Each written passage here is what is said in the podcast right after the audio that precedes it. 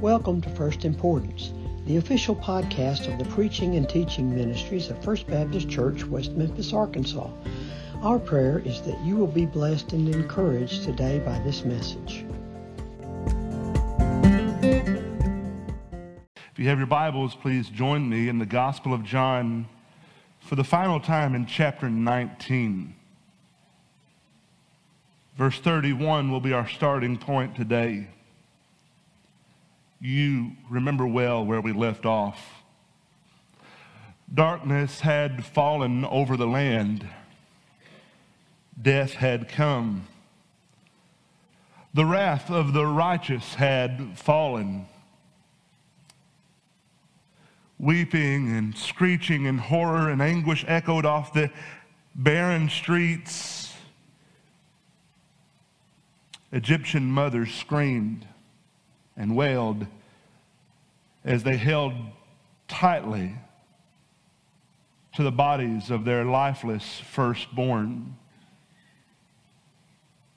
It was, and indeed, a dark hour in the nation of Egypt as the Lord went throughout the land on that final night and took the firstborn from every household. They had been warned, but the warnings had fallen on hard hearts, on ears that would not hear, and now the pride and joy of every father and mother in the nation of Egypt lay lifeless. Dark could not begin to describe this day. Neither could any adjective formulated from every language express adequately the grief of every Egyptian mother. Every household mourns, save for the families of the nation of Israel, who the night before, out of obedience, had taken part in what was going to be known as the first Passover. Out of obedience, they followed the Lord and they took a lamb for each household, a perfect lamb. And at twilight, they slaughtered the lamb. And they took the blood from that lamb and they painted it on the doorpost of their households. And that night, as God went throughout the nation of Israel, and he saw the blood over the doorpost, not just the blood of any lamb that was slain, but as he saw that blood over the doorpost, and as he saw the blood of the righteous lamb that would be slain for forgiveness of sins for all who would repent and believe, he passed over their households. The Israelites that night had gone to bed slaves, but they woke up free. Their long and dark night was over. As morning broke, freedom arose. And just as in Egypt on that dark day, so in the nation of Israel, as the Lamb of God, the perfect Lamb of God, was slain outside of the gates of Jerusalem for our sins, a very dark day indeed. As we began last week, let us complete this darkest hour that has ever faced mankind. And I would ask for you to join me in the Gospel of John in chapter 19 and verse 31. Hear now the word of the Lord. Since it was the day of preparation, and so that the bodies would not remain on the cross on the Sabbath, for that Sabbath was a high day, the Jews asked Pilate that their legs might be broken and that they might be taken away. So the soldiers came and broke the legs of the first and of the other who had been crucified with him. But when they came to Jesus and saw that he was already dead, they did not break his legs. But one of the soldiers pierced his side with a spear, and at once there came out blood and water. He who saw it has borne witness. His testimony is true, and he knows that he is telling the truth, that you also may believe. For these things took place that the scripture might be fulfilled. Not one of his bones will be broken. And again, another scripture says, they will look on him whom they have pierced. Verse 38. And after these things, Joseph of Arimathea, who was a disciple of Jesus, but secretly for fear of the Jews, asked Pilate that he might take away the body of Jesus. And Pilate gave him permission. So he came and took away his body. Nicodemus also, who earlier had come to Jesus by night, came bringing a mixture of myrrh and aloes, about 75 pounds in weight. So they took the body of Jesus and bound it in linen cloths with spices, as is the burial custom of the Jews. Now, in the place where he was crucified, there was a garden, and in the garden, a new tomb in which no one had yet been laid. So, because of the Jewish day of preparation, since the tomb was close at hand, they laid Jesus there. Would you pray with me, please? Father in heaven, you know well my own weaknesses and inabilities today. And so we call upon you, Lord, to speak to your people through your word, to anoint me right now for the preaching of your word, that I would say exactly as you would have me to say, and no more and no less. But Father, even through my own mistakes, and most assuredly there will be mistakes even today, through all of those things, we know that you will receive all the glory, and we thank you in advance for that. Let us understand your word rightly today. I beg it in the name of Jesus. We pray these things. Amen. For two years, we are coming at the end of two years, we have been going through the Gospel of John. And the Gospel of John is written clearly. The Holy Spirit penned this Gospel uh, through the Apostle John with a specific purpose in mind that we might believe that Jesus is the Christ, the Son of God, and that by believing we may have life in His name. Let me remind you that although this book is evangelistic, the belief that is being spoken of here is, is so that His people may be assured of who He is that we might place our belief and our faith even more firmly in his grasp each and every day. John's desire, the Spirit's desire, is that the church may place all of their hope and their faith, all of their belief in Jesus. And as we come to this passage today, once again we are struck with how beautifully poetic Scripture is. It's amazing. God has penned his perfect word for us in an, not almost, in a completely impossible way. Over the course of thousands of years, different continents, countries, languages, and cultures, God has assembled this, His Word for us. And it's not all just kind of different, distinct, separate stories, but there's one giant narrative that goes throughout the entire Bible. And today, as we look at this passage, my desire, as we look at this precision of God, have how through every uh, uh, uh, account in His Word, how through every situation throughout history, God has brought us to this very moment of the cross with pinpoint precision. Our God is sovereign. And I want us to observe today in this dark hour of the death of Jesus, I want us to observe it as being the fulfillment of God's promise made to us from the very beginning. I have two points today. If you're taking notes, they will not be on the screen. Two points for you to take today. I want us to see, first of all, in verse 31 through 37, the death of Jesus. Now, we know from last week that Jesus has taken his last breath. He has proclaimed those final words It is finished. Into your hands I commit my spirit. And Jesus died. That's when we come to verse 31. Look in verse, look with me in verse 31. Since it was the day of preparation, we are want, the author here wants us to be reminded of what day this is. It is the day of preparation. That is, it is the day before the Sabbath. And the Sabbath is quickly approaching. Jesus was crucified around 9 a.m. He died around 3 p.m. He had been on the cross for six hours. He had died very quickly, as we'll learn a little bit later. And darkness is approaching. Sabbath is coming.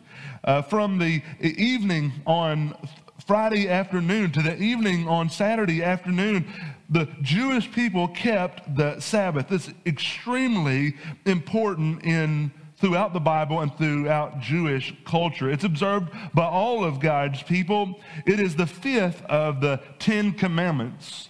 You shall honor the Sabbath day. You shall remember the Sabbath day and keep it holy. And on this sixth day, God's people were to do no work.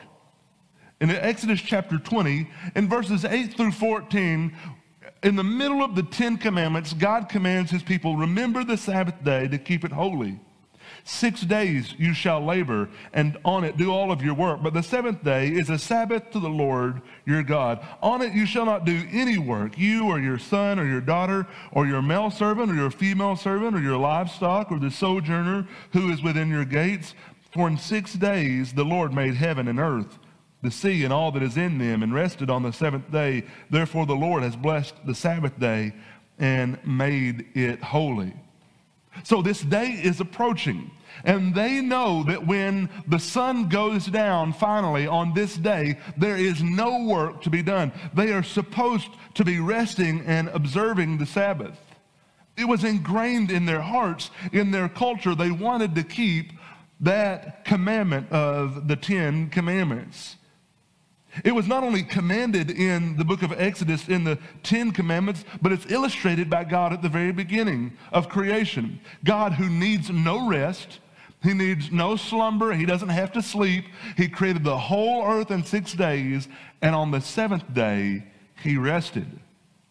Not because he needed to get a rest, not because he was worn out, but as Jesus will say later on in Mark chapter 2 in verse 27, the Sabbath was made for man, not man for the Sabbath. God had created this day, I believe, as we'll see here today, in, in a very beautiful and wonderful, poetic way to, to show us what's going to happen here with Jesus on his death on the cross. This is a commandment, by the way. Keeping of the Sabbath was a commandment so sacred that to break it would be punishable by death.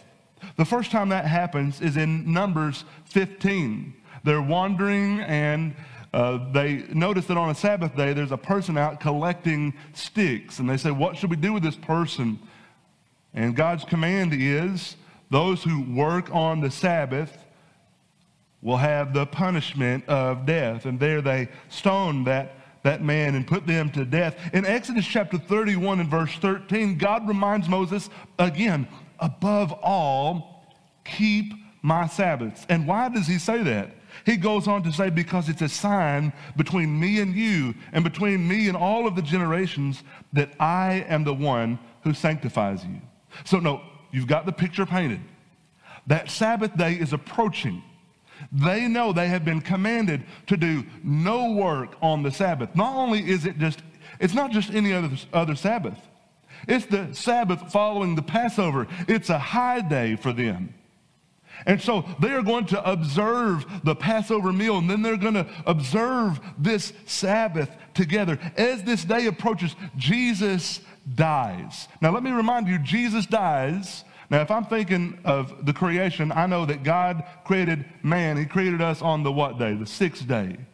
Jesus dies, and on the seventh day, he rests. Many people say, Josh, what happens to Jesus after the cross? Someone say Jesus went into hell and proclaimed the gospel to those who were there.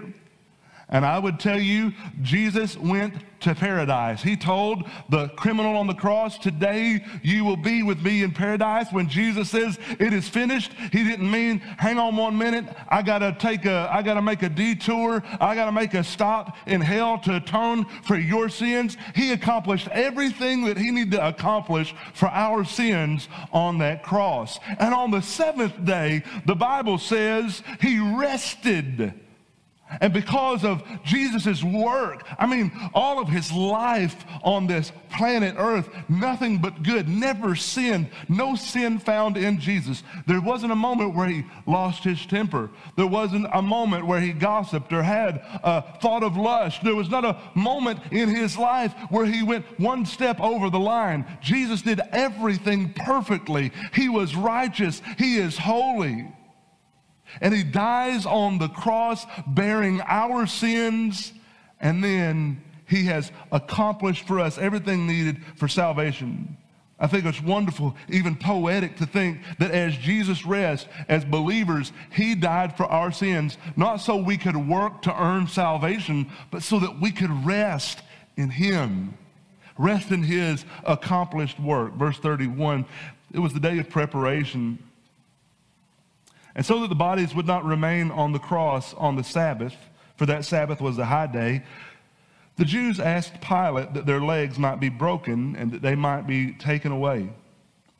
Crucifixion could last for days, several days. For several days, someone could be hanging on the cross just in agony, dying a slow and most painful death. And they did not have the time. Sabbath was approaching.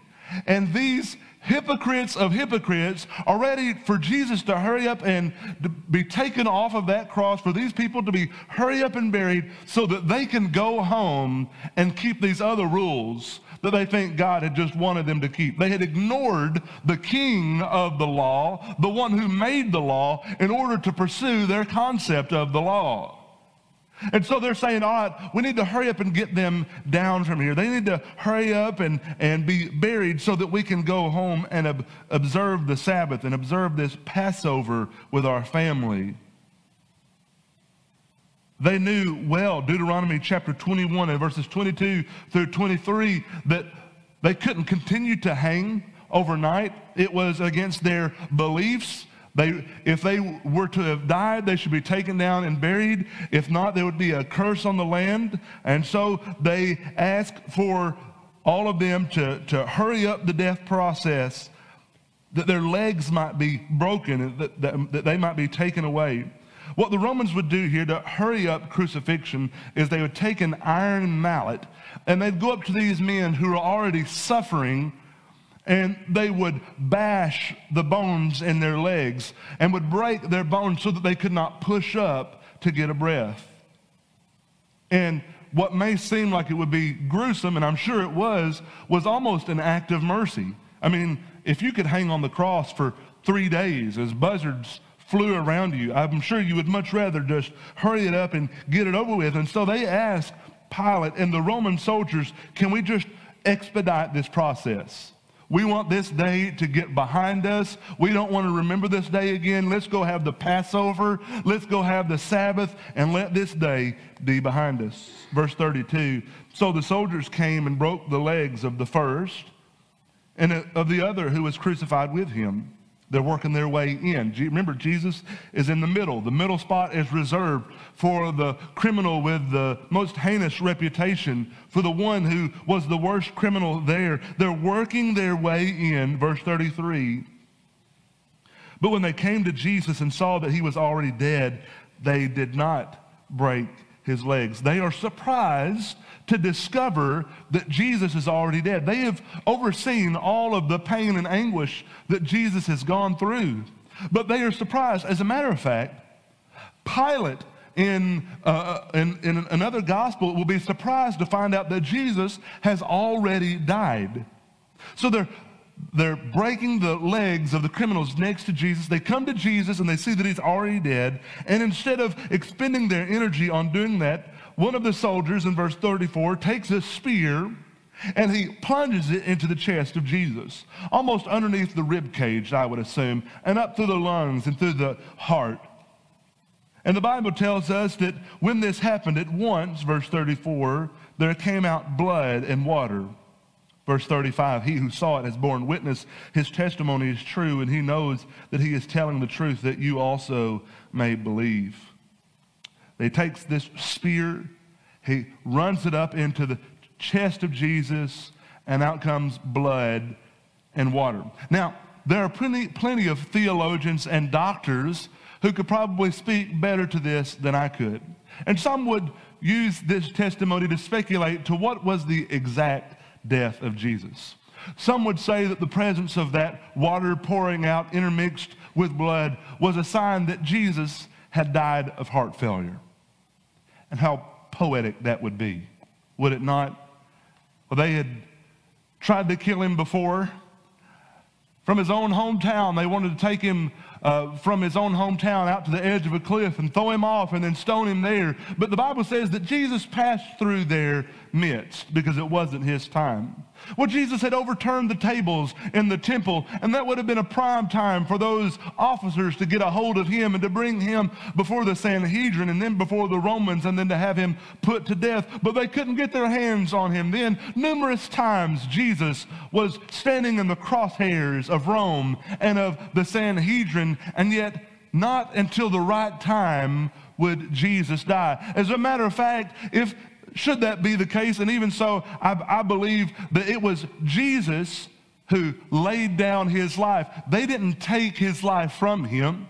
Even after all of that beating and bludgeoning, after him being nailed to a cross, after all of that, when did Jesus die?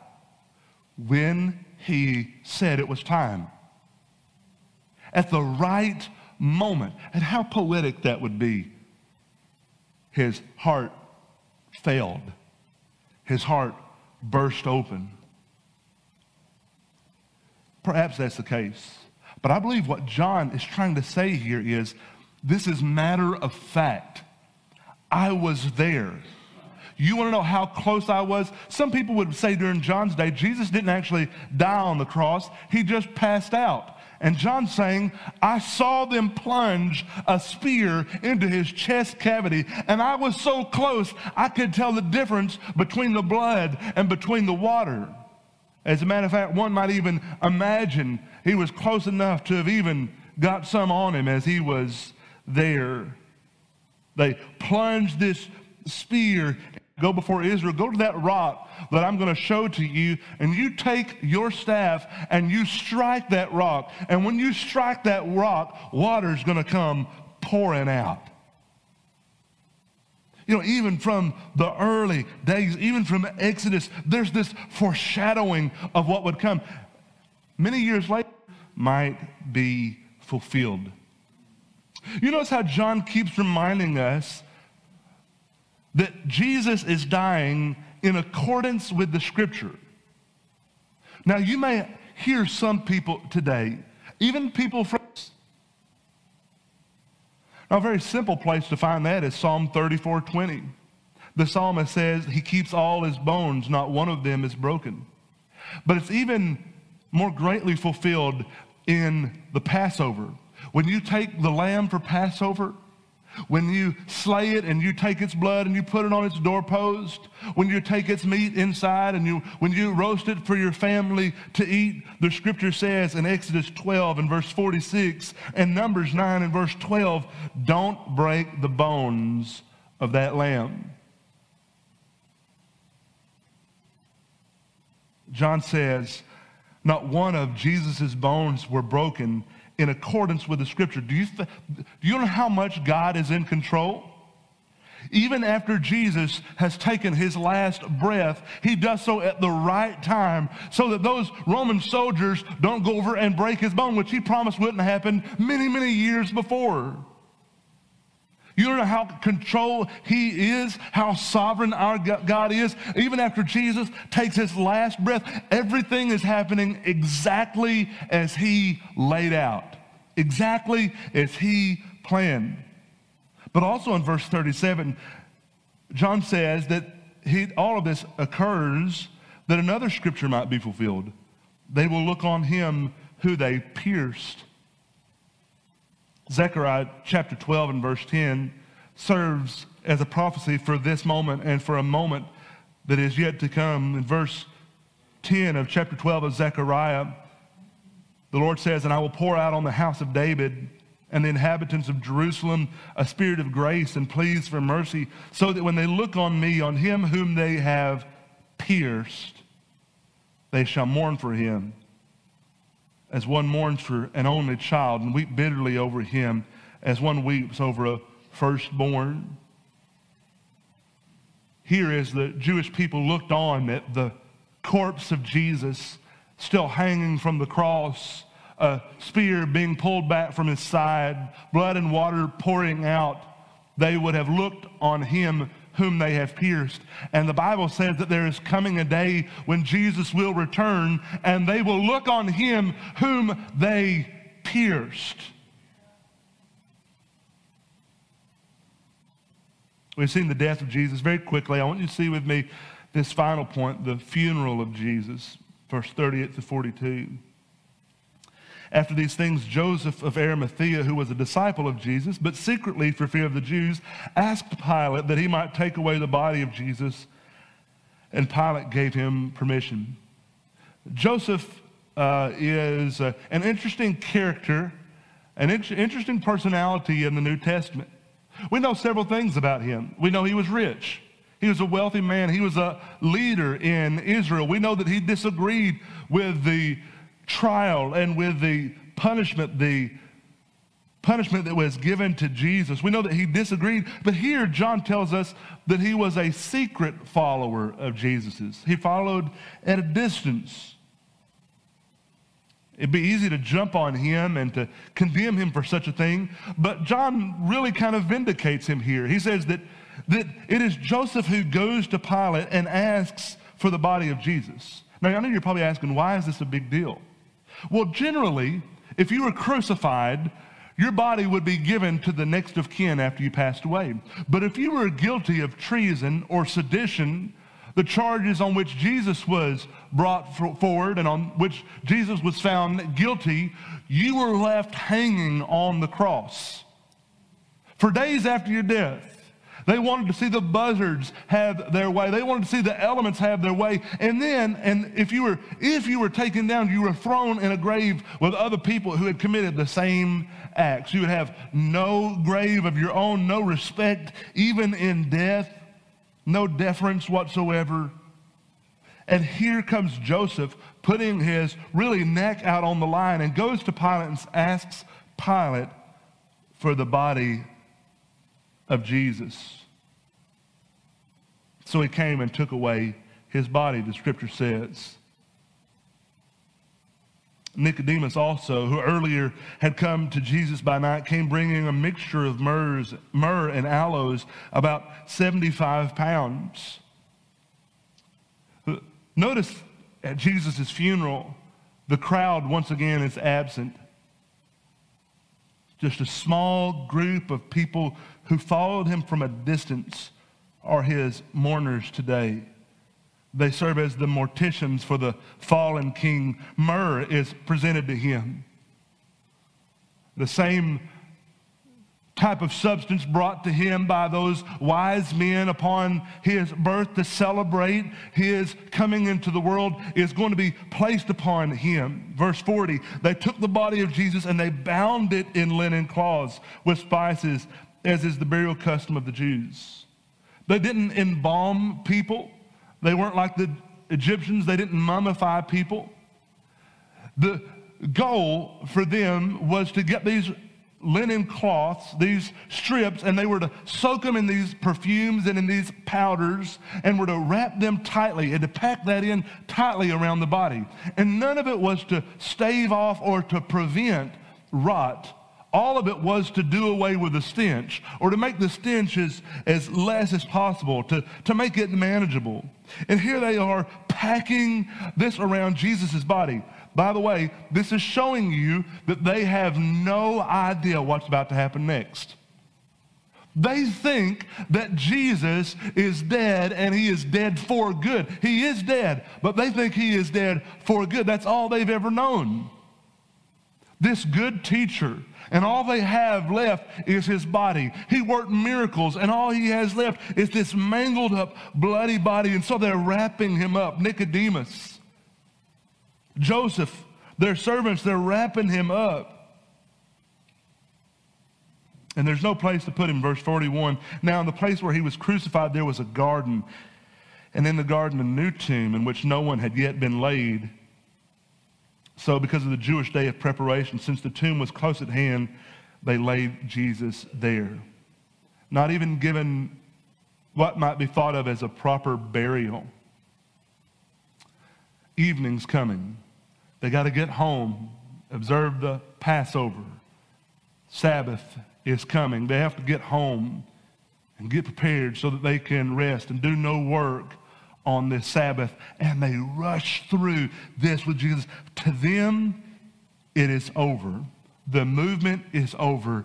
Jesus is dead. But as we know, it's just begun.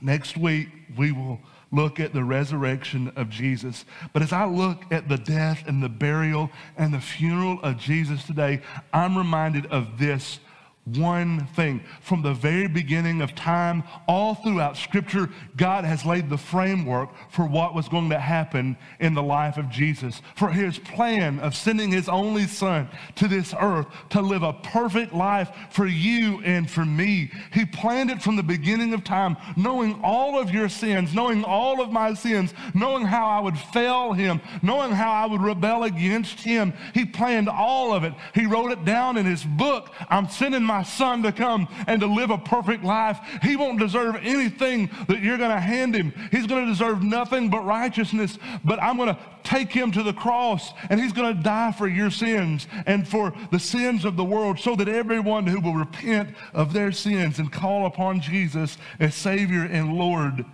can be saved. I look today at this unceremonious death and this overlooked funeral. I see Jesus still in charge, and I look forward to not just the Friday evening, but I love, as that old pastor once said, Sundays are coming.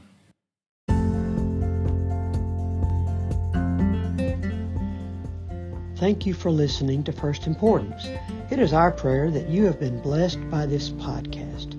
We welcome you to join us in person for worship at First Baptist West Memphis on Sundays at 10:45 a.m., where our desire is to love God, care for one another, and share the gospel.